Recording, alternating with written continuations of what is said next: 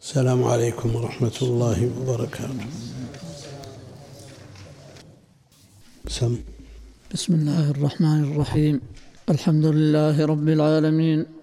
وصلى الله وسلم على نبينا محمد وعلى آله وصحبه والتابعين لهم بإحسان إلى يوم الدين. قال الشيخ محمد الأمين الشنقيطي رحمه الله تعالى فإذا حققت كل ذلك علمت أنه جل وعلا وصف نفسه بالاستواء على العرش ووصف غيره بالاستواء على بعض المخلوقات. فتمدح جل وعلا في سبع آيات من كتابه باستوائه على عرشه ولم يذكر صفة ولم يذكر صفة الاستواء إلا مقرونة بغيرها من صفات الكمال والجلال القاضية بعظمته وجلاله جل وعلا وأنه الرب وحده المستحق لأن يعبد وحده.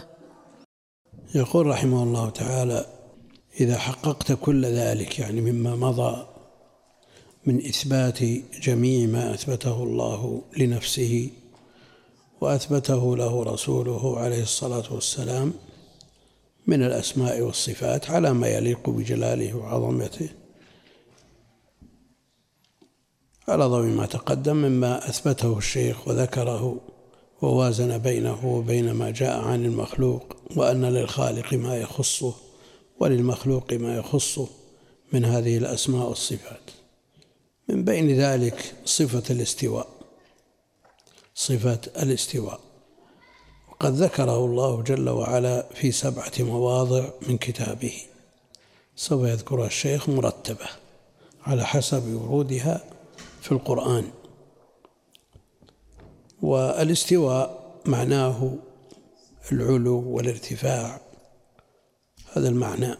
والكيفية يعني جاء في لغة العرب على معان منها هذا. وكيفيته مجهولة كما جاء عن مالك الاستواء معلوم والكيف مجهول والسؤال عنه بدعة وجاء ذلك عن ربيعة شيخه وأم سلمة كلهم أقروا بهذا واعترفوا به على ما يليق بجلال الله وعظمته.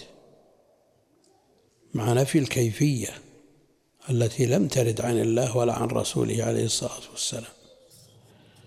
وهذه الأمور توقيفية لا اجتهاد فيها لا اجتهاد في معانيها ولا في كيفياتها إلا الوقوف على ما جاء عن الله وعن رسوله. قالوا قد أحسن من من انتهى إلى ما سمع. قد أحسن من انتهى إلى ما سمع. المبتدعة أول صفة الاستواء فرارا من التشبيه لأنهم أوردوا بيتا للأخطل يقول فيه قد استوى بشر على العراق من غير سيف ولا دم مهراق. فما دام الاستواء يثبت للمخلوق بالمعنى الذي يريدونه بمعنى الاستيلاء. يعني استوى هنا استولى. وما دام معناه هذا فيجب تأويله أو نفيه. يصل بهم الأمر في النهاية إلى النفي والتعطيل. على كل حال الشيخ يبي يذكر الآيات السبع ويذكر ما ورد فيها في حق الخالق وما ورد فيها بالنسبة للمخلوق. مخلوق لتستووا على ظهوره. في القرآن ونظير ذلك ما مر من الصفات التي أوردها الشيخ منسوبة في القرآن إلى الله جل وعلا وإلى بعض المخلوقات. وقرر الشيخ كما قرر غيره من أئمة الإسلام وعلماء السنة أن للمخلوق ما يخصه وللخالق منها ما يخصه. سم. الموضع الأول بحسب ترتيب المصحف الكريم. قوله هنا في سورة الأعراف إن ربكم الله الذي خلق السماوات والأرض في ستة أيام ثم استوى على العرش يغشي الليل النهار يطلبه حثيثا والشمس والقمر والنجوم مسخرات بأمره. ألا له الخلق والأمر. تبارك الله رب العالمين. الموضع الثاني قوله تعالى في سورة يونس إن ربكم الله الذي خلق السماوات والأرض في ستة أيام ثم استوى على العرش يدبر الأمر ما من شفيع إلا من بعد إذنه. ذلكم الله ربكم فاعبدوه أفلا تذكرون. إليه مرجعكم جميعا. وعد الله حقا. إنه يبدأ الخلق ثم يعيده. الآية الموضع الثالث. قوله تعالى في سورة الرعد. الله الذي رفع السماوات بغير عمد ترونها ثم استوى على العرش وسخر الشمس والقمر كل يجري لأجل مسمى. يدبر الأمر يفصل الآيات. لعلكم بلقاء ربكم توقنون. وهو الذي مد الأرض وجعل فيها رواسي وأنهارا. ومن كل الثمرات جعل فيها زوجين اثنين. يغشي الليل النهار يطلبه حثيثا. ومن كل الثمرات جعل فيها زوجين اثنين. يغشي الليل النهار. إن في ذلك لآيات لقوم يتفكرون. وفي الأرض قطع متجاورات. وجنات من أعناب وزرع ونخيل. ونخيل صنوان وغير صنوان يسقى بماء واحد ونفضل بعضها على بعض في الأكل. إن في ذلك لآيات لقوم يعقلون. الموضع صنوان وغير صنوان. الصنوان الأصل في جذع النخلة أن يخرج منه فرع واحد. وقد يخرج منه فرعان مثلان يعني صنوان مثلهم واحد. ما يطلع من النخالة فرعين هذا صنوان والواحد غير صنوان. فيما تقدم في الآية فيها فائدة إعرابية. إليه مرجعكم جميعا. إعراب جميعا من اللي قاله. من اللي تكلم؟ ها؟ أنت. حال. وصاحب الحال.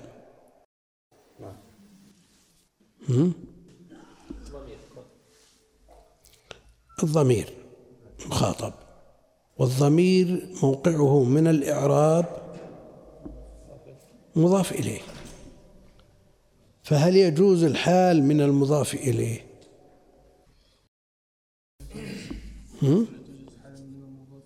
صح. هذا. ولا تجز حالا من المضاف له إلا إذا اقتضى المضاف عمله. إلا إذا اقتضى المضاف عمله. مرجع مضاف يعمل في الضمير. إلا إذا اقتضى المضاف عمله أو كان جزء ما له أضيف أو مثل جزئه فلا تحيفا.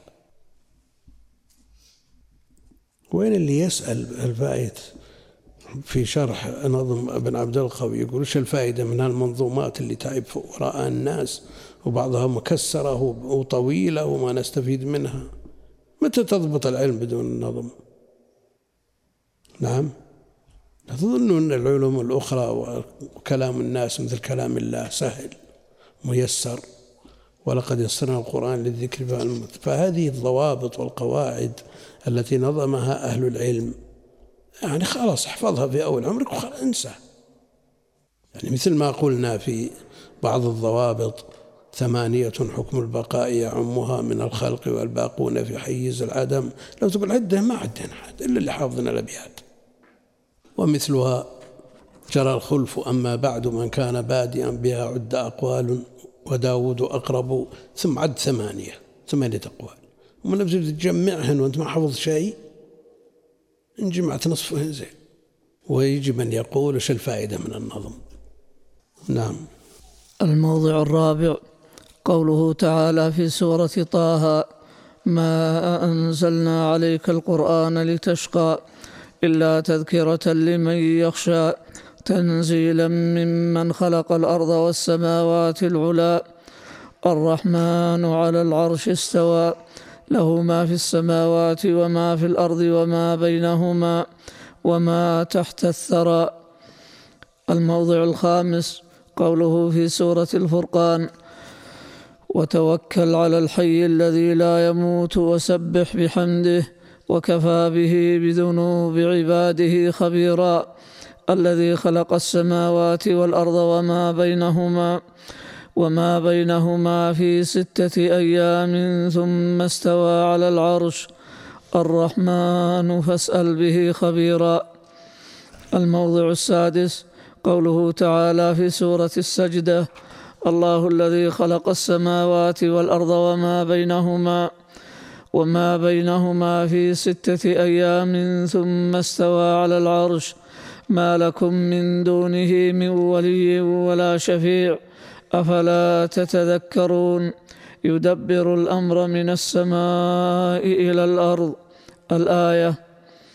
الموضع السابع. قوله تعالى في سورة الحديد. هو الذي خلق السماوات والأرض في ستة أيام ثم استوى على العرش. يعلم ما يلج في الأرض وما يخرج منها وما ينزل من السماء وما يعرج فيها وهو معكم أينما كنتم. وقال جل وعلا في وصف الحادث بالاستواء بالاستواء على بعض المخلوقات لتستووا على ظهوره ثم تذكروا نعمة ربكم إذا استويتم عليه. فإذا استويت أنت ومن معك على الفلك الآية واستوت على الجود الآية ونحو ذلك من الآيات. وقد علمت مما تقدم أنه لا إشكال في ذلك وأن للخالق جل وعلا استواء لائقا بكماله وجلاله وللمخلوق أيضا استواء مناسب لحاله. وبين استواء الخالق والمخلوق من المنافاه ما بين ذات الخالق والمخلوق على نحو ليس كمثله شيء وهو السميع البصير كما تقدم إيضاحه. وينبغي للناظر في هذه المسألة التأمل في أمور.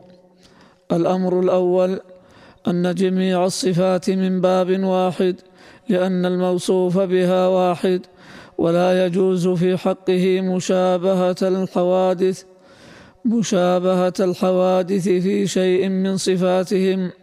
فمن أثبت مثلا أنه سميع بصير سميع بصير وسمعه وبصره مخالفان مخالفان لأسماع الحوادث وأبصارهم. لزمه مثل ذلك في جميع الصفات كالاستواء واليد ونحو ذلك من صفاته جل وعلا ولا يمكن الفرق بين ذلك بحال. الأمر الثاني أن الذات والصفات من باب واحد أيضا فكما أنه جل وعلا له ذات مخالفة لجميع ذوات الخلق فله تعالى صفات مخالفة مخالفة لجميع صفات الخلق. الأمر الثالث في تحقيق المقام في الظاهر المتبادر السابق إلى الفهم. يعني ما تقدم هذا كله تقدم نظيره فيما تقدم مما أورده الشيخ من الصفات وما جاء فيها مما يليق بالخالق وما هو مناسب لحق المخلوق. نعم. الأمر الثالث في تحقيق المقام في الظاهر المتبادر السابق إلى الفهم من آيات الصفات كالاستواء واليد مثلا. اعلم اولا أنه غلط في هذا خلق لا يحصى كثرة لا يحصى كثرة من المتأخرين. فزعموا أن الظاهر المتبادر السابق إلى الفهم من معنى الاستواء واليد مثلا في الآيات القرآنية هو مشابهة صفات الحوادث.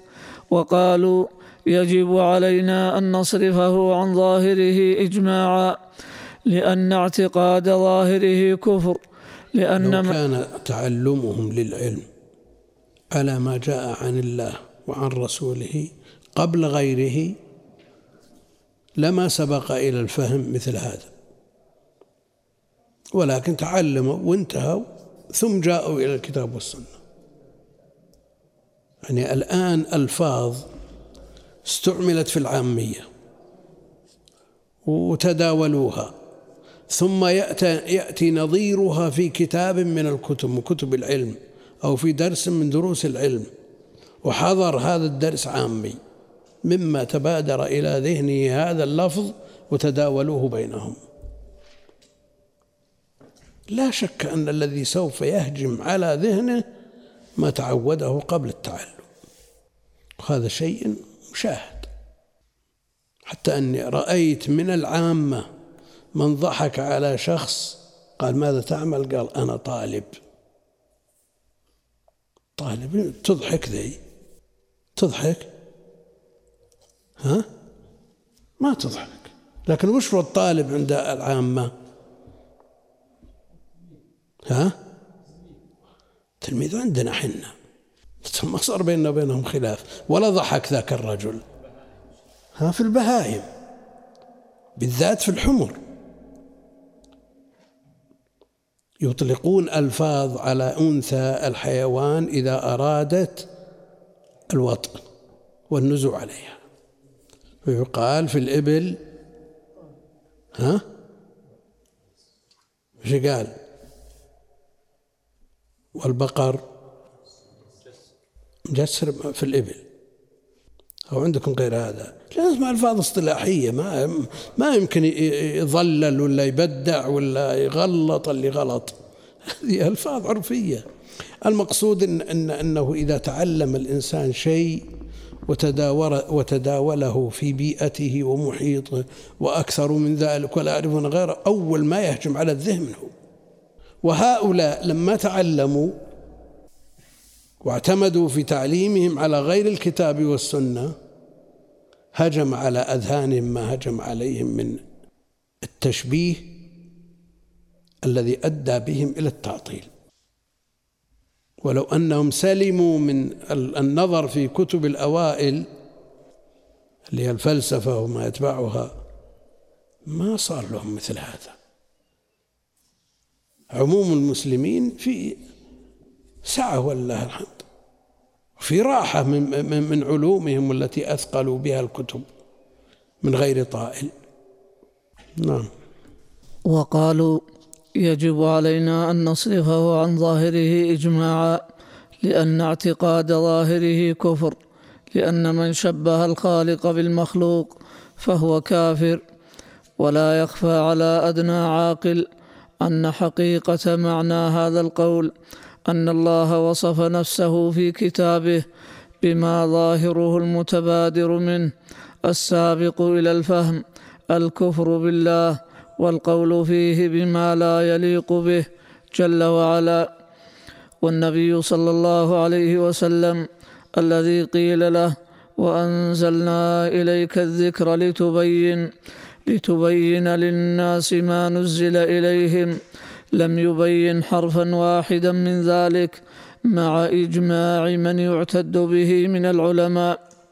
على أنه صلى الله عليه وسلم لا يجوز في حقه تأخير البيان عن وقت الحاجة إليه وأحرى في العقائد ولا سيما ما ظاهره المتبادر منه الكفر والضلال المبين حتى جاء هؤلاء الجهلة من المتأخرين فزعموا أن الله أطلق على نفسه الوصف بما ظاهره المتبادر منه المتبادر منه لا يليق.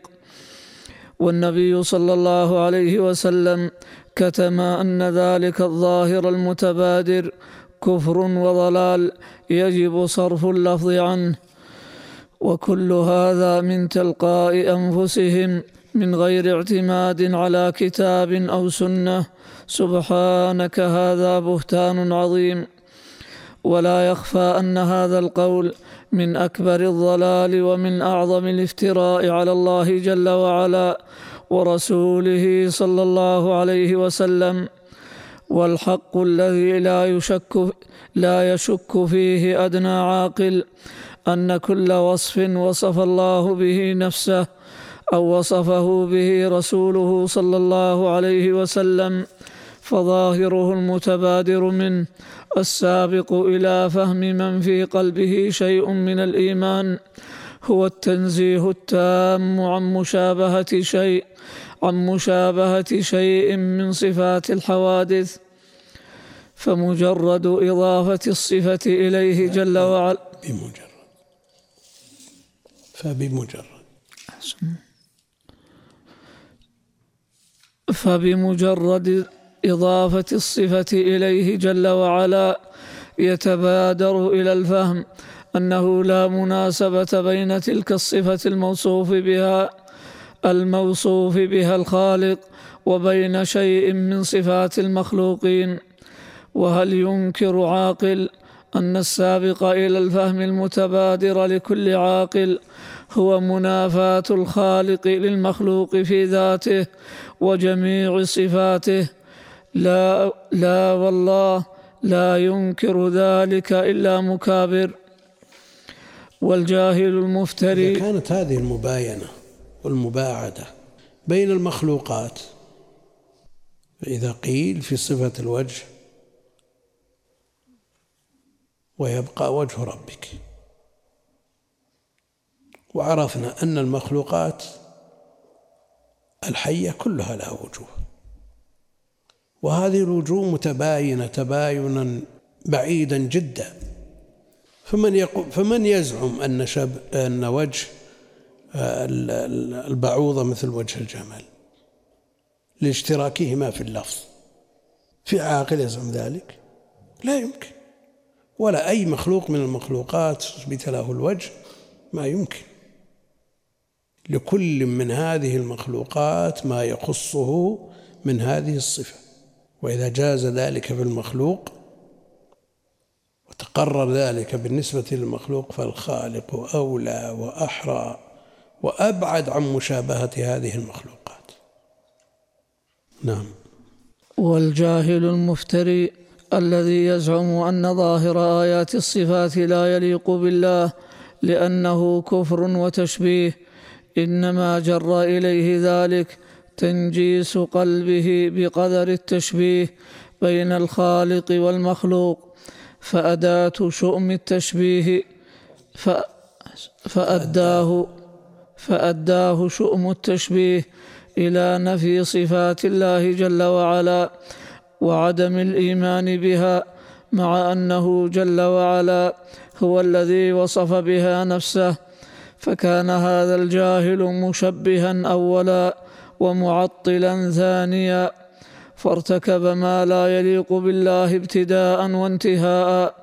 ولو كان قلبه عارفا بالله كما ينبغي معظما لله كما ينبغي طاهرا من أقدار التشبيه لكان المتبادر عنده السابق إلى فهمه أن وصف الله جل وعلا بالغ من الكمال والجلال ما يقطع أوهام علائق المشابهة بينه وبين صفات المخلوقين فيكون قلبه مستعدا للإيمان بصفات الكمال بصفات الكمال والجلال الثابتة, الثابتة لله في القرآن والسنة الصحيحة مع التنزيه التام عن مشابهة صفات الخلق على نحو قوله ليس كمثله شيء وهو السميع البصير. فلو قال متنطع بينوا لنا كيفية الاتصاف بصفة الاستواء واليد ونحو ذلك لنعقلها. قلنا عرفت كيفية الذات المقدسة المتصفة بتلك الصفات فلا بد أن يقول لا. فنقول معرفة كيفية الاتصاف بالصفات متوقفة على معرفة كيفية الذات. فسبحان من لا يستطيع غيره أن يحصي الثناء عليه هو كما أثنى على نفسه يعلم ما بين أيديهم وما خلفهم ولا يحيطون به علما. أو طالب العلم. إذا حرر مسألة فرعية وتوصل فيها إلى القول الصحيح الراجح بدليله فرح بذلك فرحا شديدا. مع أنه إذا اجتهد ولو لم يصل إلى القول الصحيح هو مأجور على كل حال. لكن إذا وصل إلى القول الصحيح بدليله كان له أجران ويفرح بذلك فرحا شديدا. وكثيرا ما يتحدث ابن القيم بنعم الله إذا حرر مسألة ويكرر ذلك. والحافظ ابن حجر مر علي في فتح الباري أكثر من مرة ويقول أنه وصل إلى هذا الطريق الذي يصح به الحديث فالحمد لله ثم الحمد لله ثم الحمد لله. يكرر الحمد مرارا. هذا في مسائل قابلة للاجتهاد والمجتهد فيها مأجور على كل حال. فما بالكم بما يتصف يتصل بالخالق الذي يترتب عليه إنكار الخالق شاء أم أبى؟ لأن النهاية تصل إلى الحد. إذا وصلت إلى إلى إله ليس موصوف بصفات ولا خارج العالم ولا داخله ولا يمين ولا يسار ولا في السماء ولا في الأرض ولا كذا مش تعبد. تعبد عدم. تعدم تعبد عدم. أو الطرف الآخر. يعبد إله موصوف بصفات المخلوقين كذا وكذا وكذا مما يشابه المخلوق. هذا يعبد صنم. ما يعبد الله جل وعلا. الذي ليس كمثله شيء وهو السميع البصير. نعم.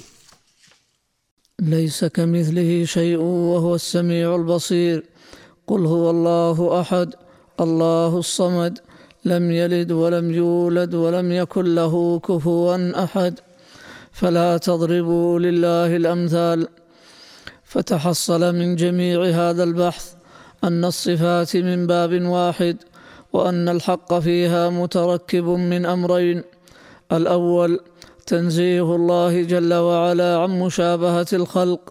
والثاني الإيمان بكل ما وصف به نفسه أو وصفه به رسوله صلى الله عليه وسلم إثباتا أو نفيا وهذا هو معنى قوله تعالى ليس كمثله شيء وهو السميع البصير. والسلف الصالح رضي الله عنهم ما كانوا يشكون في شيء من ذلك ولا كان يشكل عليهم. ألا ترى إلى قول الفرزدق وهو شاعر فقط؟ وأما من جهة العلم فهو عامي. وكيف أخاف الناس والله قابض على الناس والسبعين في راحة اليد؟ السبعين. السبعين. السبعين. السماوات والأرض. سبع وسبع. والله قابض على الناس والسبعين في راحة اليد ومراده بالسبعين سبع سماوات وسبع أراضين. فمن علم مثل هذا من كون السماوات والأراضين في يده جل وعلا أصغر من حبة خردل فإنه عالم بعظمة الله وجلاله لا يسبق إلى ذهنه مشابهة صفاته مشابهة صفاته لصفات الخلق ومن كان كذلك زال عنه كثير من الإشكالات التي أشكلت على كثير من المتأخرين. وهذا الذي ذكرنا من تنزيه الله جل وعلا عما لا يليق به والإيمان بما وصف به نفسه أو وصفه به رسوله صلى الله عليه وسلم. هو معنى قول الإمام مالك رحمه الله الاستواء غير مجهول والكيف غير معقول والسؤال عنه بدعة. شو؟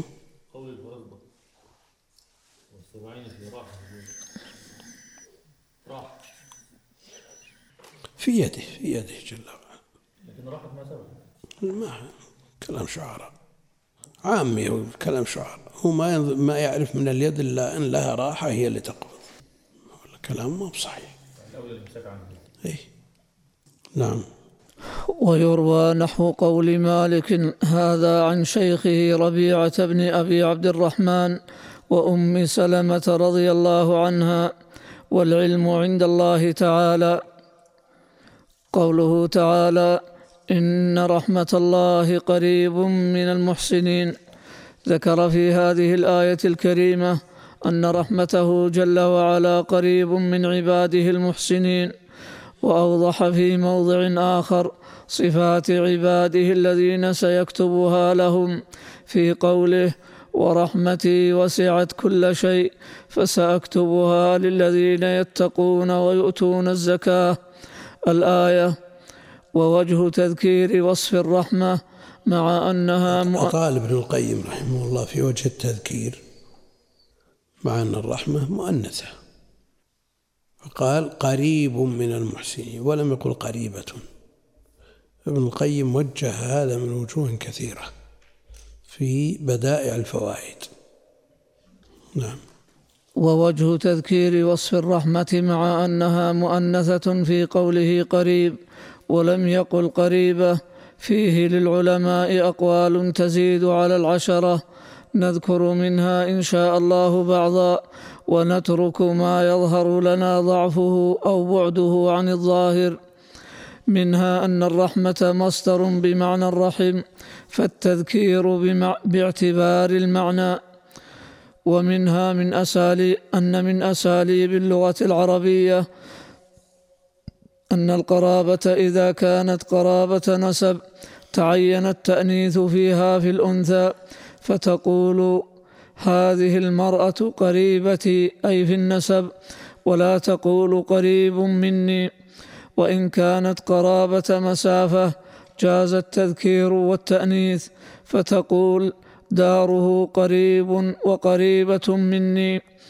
ويدل لهذا الوجه قوله تعالى وما يدريك لعل الساعة قريب وقوله تعالى وما يدريك لعل الساعة تكون قريبا وقول امرئ القيس له الويل إن أمسى ولا أم هاشم قريب ولا البسباسة ابنة ولا البسباسة ابنة ابنة يش ابنة يشكر ومنها أن وجه ذلك إضافة الرحمة إلى الله جل وعلا ومنها أن قوله قريب صفة موصوف محذوف أي شيء قريب من المحسنين ومنها أنها شبهت بفعيل بمعنى مفعول الذي يستوي فيه الذكر والأنثى ومنها أن الأسماء التي على فعيل ربما شبهت بالمصدر الآتي على فعيل فأفردت لذلك. قال بعضهم ولذلك أفرد الصديق في قوله أو ما ملكتم مفاتحكم أو ما ملكتم مفاتحه أو صديقكم. وقول, وقول الشاعر وهن صديق لمن لم يشب. انتهى. والظهير في قوله والملائكة بعد ذلك ظهير إلى غير ذلك من الأوجه.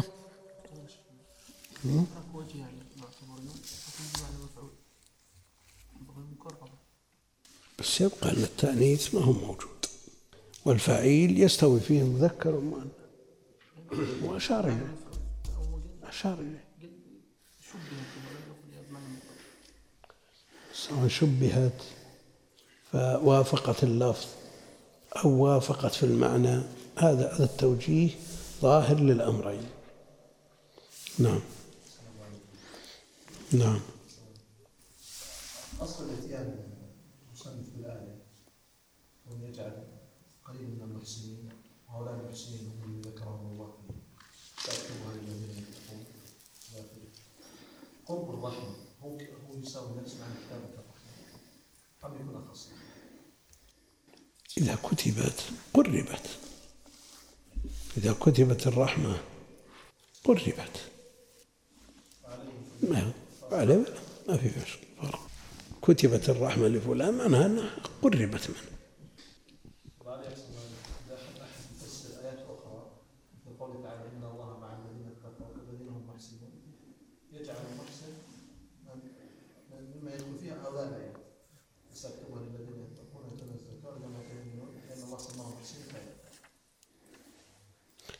على طريقة الشيخ وعلى منهج الشيخ جمع النظائر التي تدخل في عموم الآية يلزمه أن يأتي بمثل هذا. لكن تعرف أن الشيخ مثل غيره بشر لا يلزم الاستيعاب في كل شيء. صحيح. نعم. قوله تعالى وهو الذي يرسل الرياح بشرا بين يدي رحمته على قراءة عاصم بشرى بضم الباء الموحدة وإسكان الشين جمع بشير لأنها تنتشر أمام المطر مبشرة به وهذا المعنى يوضحه قوله تعالى ومن آياته أن يرسل الرياح مبشرات الآية وقوله بين يدي رحمته يعني برحمته المطر كما جاء مبينا في غير هذا الموضع كقوله وهو الذي ينزل الغيث من بعد ما قنطوا وينشر رحمته الآية وقوله فانظر إلى آثار رحمة الله كيف يحيي الأرض بعد موتها قوله تعالى حتى إذا أقلت سحابا ثقالا سقناه سقناه لبلد ميت. الآية بين في هذه الآية الكريمة أنه يحمل السحاب على الريح ثم يسوقه إلى حيث يشاء إلى حيث يشاء من بقاع الأرض. وأوضح هذا المعنى في آيات كثيرة كقوله وهو الذي أرسل الرياح فتثير سحابا. والله الذي والله الذي أرسل الرياح فتثير سحابا فسقناه إلى بلد ميت. الآية وقوله أولم يروا أنا نسوق الماء إلى الأرض الجرز فنخرج به زرعا تأكل منه تأكل منه أنعامهم وأنفسهم. أفلا يبصرون؟ إلى غير ذلك من الآيات. هذه الرياح التي تثار فتسوق السحاب. رياح يرسلها الله جل وعلا فتثير السحاب فيسوقه الله جل وعلا إلى بلد محتاج إليه بلد ميت وأرض جرز.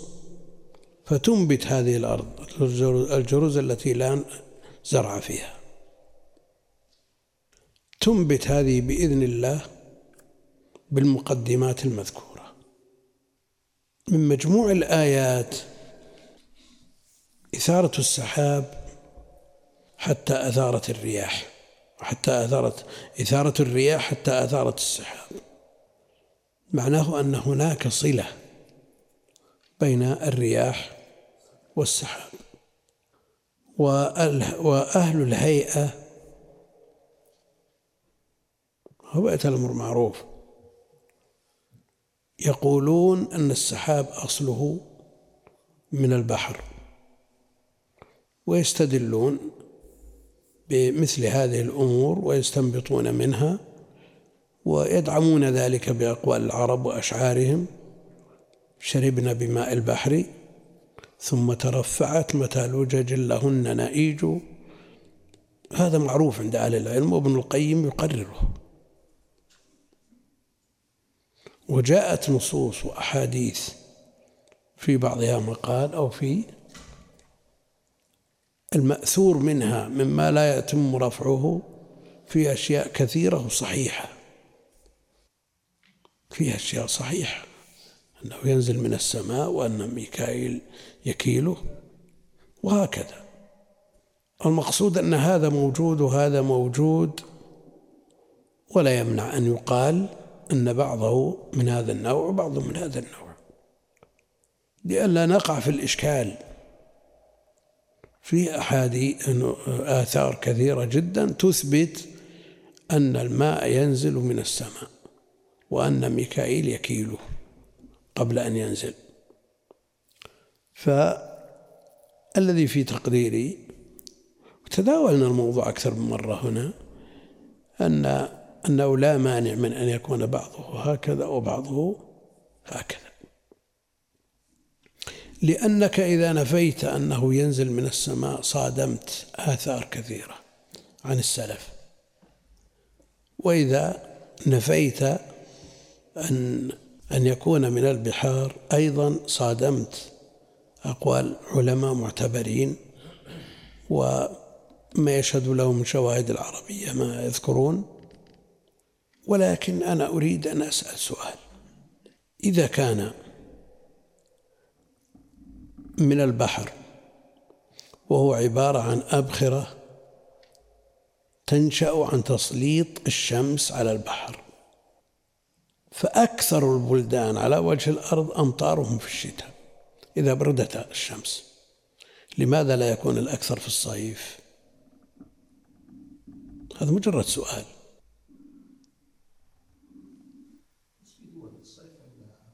ها؟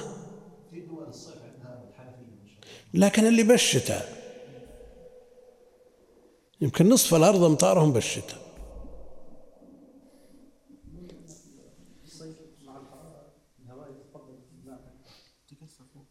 ها؟ في البرد تكثف وإذا الشمس وين هي اللي تبي تذوبه؟ وين؟ أنا أقول ما الذي أثار هذا الماء من البحر؟ وجعله أبخرة الشمس في الشتاء. درجة الحرارة صفر.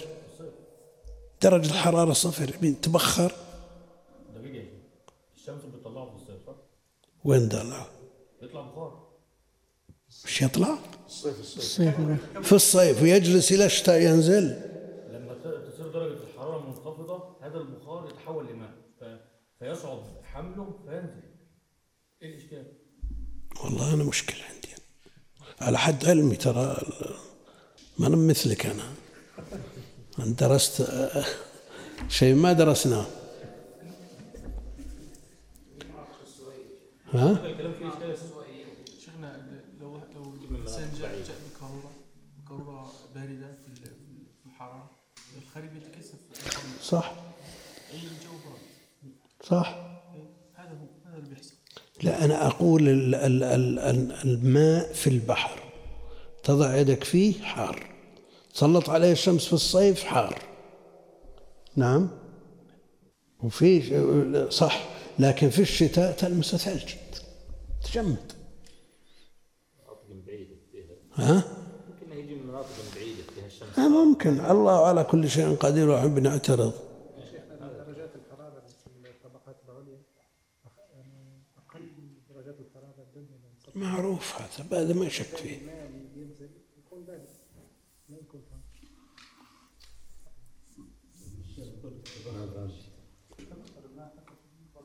بالشتاء والله ما خبرة.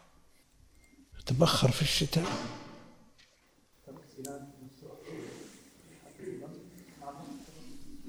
والله ما عارف انت انه يتجمد ما هو بتبخر. على كل حال هذه أمور تخفى علينا ولكن علينا مما ورد فيها. الذي نعالجه ندخل فيه ما ورد فيه فكوننا نغطي ذلك بأثر ونظر شيء لكن إذا ما تيسر علينا بالأثر.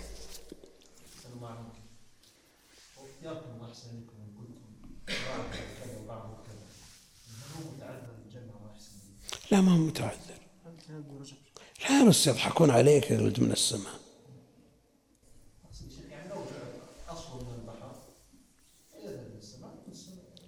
سيذهب إلى السماء ويدخل بكيلو ميكال وينزل.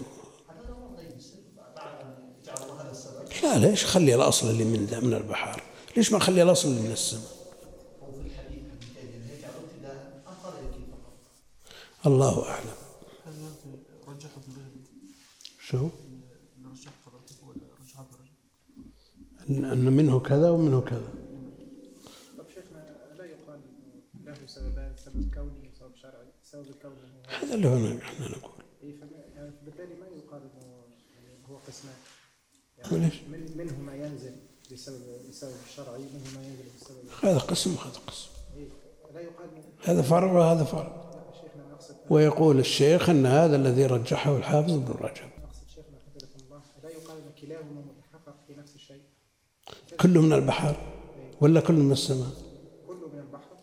هذا السبب الكوني السبب الشرعي. آه، ينزل إلى السماء لكي كي- ما سوينا شيء. ما, ما استفدنا. يلا اقرا الشيخ. قوله تعالى أو نعم. والله أنا أذكر هذا. أي جزء؟ بخاري؟ أي حديث؟ جبه جبه أنت على الساعة.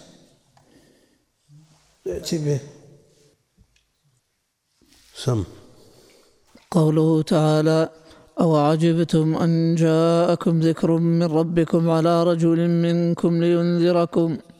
الآية أنكر تعالى في هذه السورة الكريمة على قوم نوح وقوم هود عجبهم من إرسال رجل وبين في مواضع أخر أن جميع الأمم عجبوا من ذلك.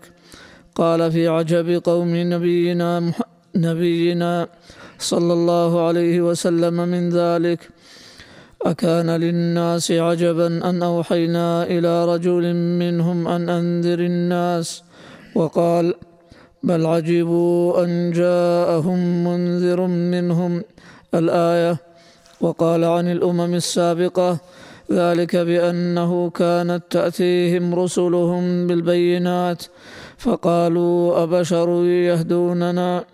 فكفروا وتولوا واستغنى الله والله غني حميد. وقال كذبت ثمود بالنذر فقالوا أبشرا منا واحدا نتبعه. الآية وقال ولئن اتبعتم بشرا مثلكم. أطعته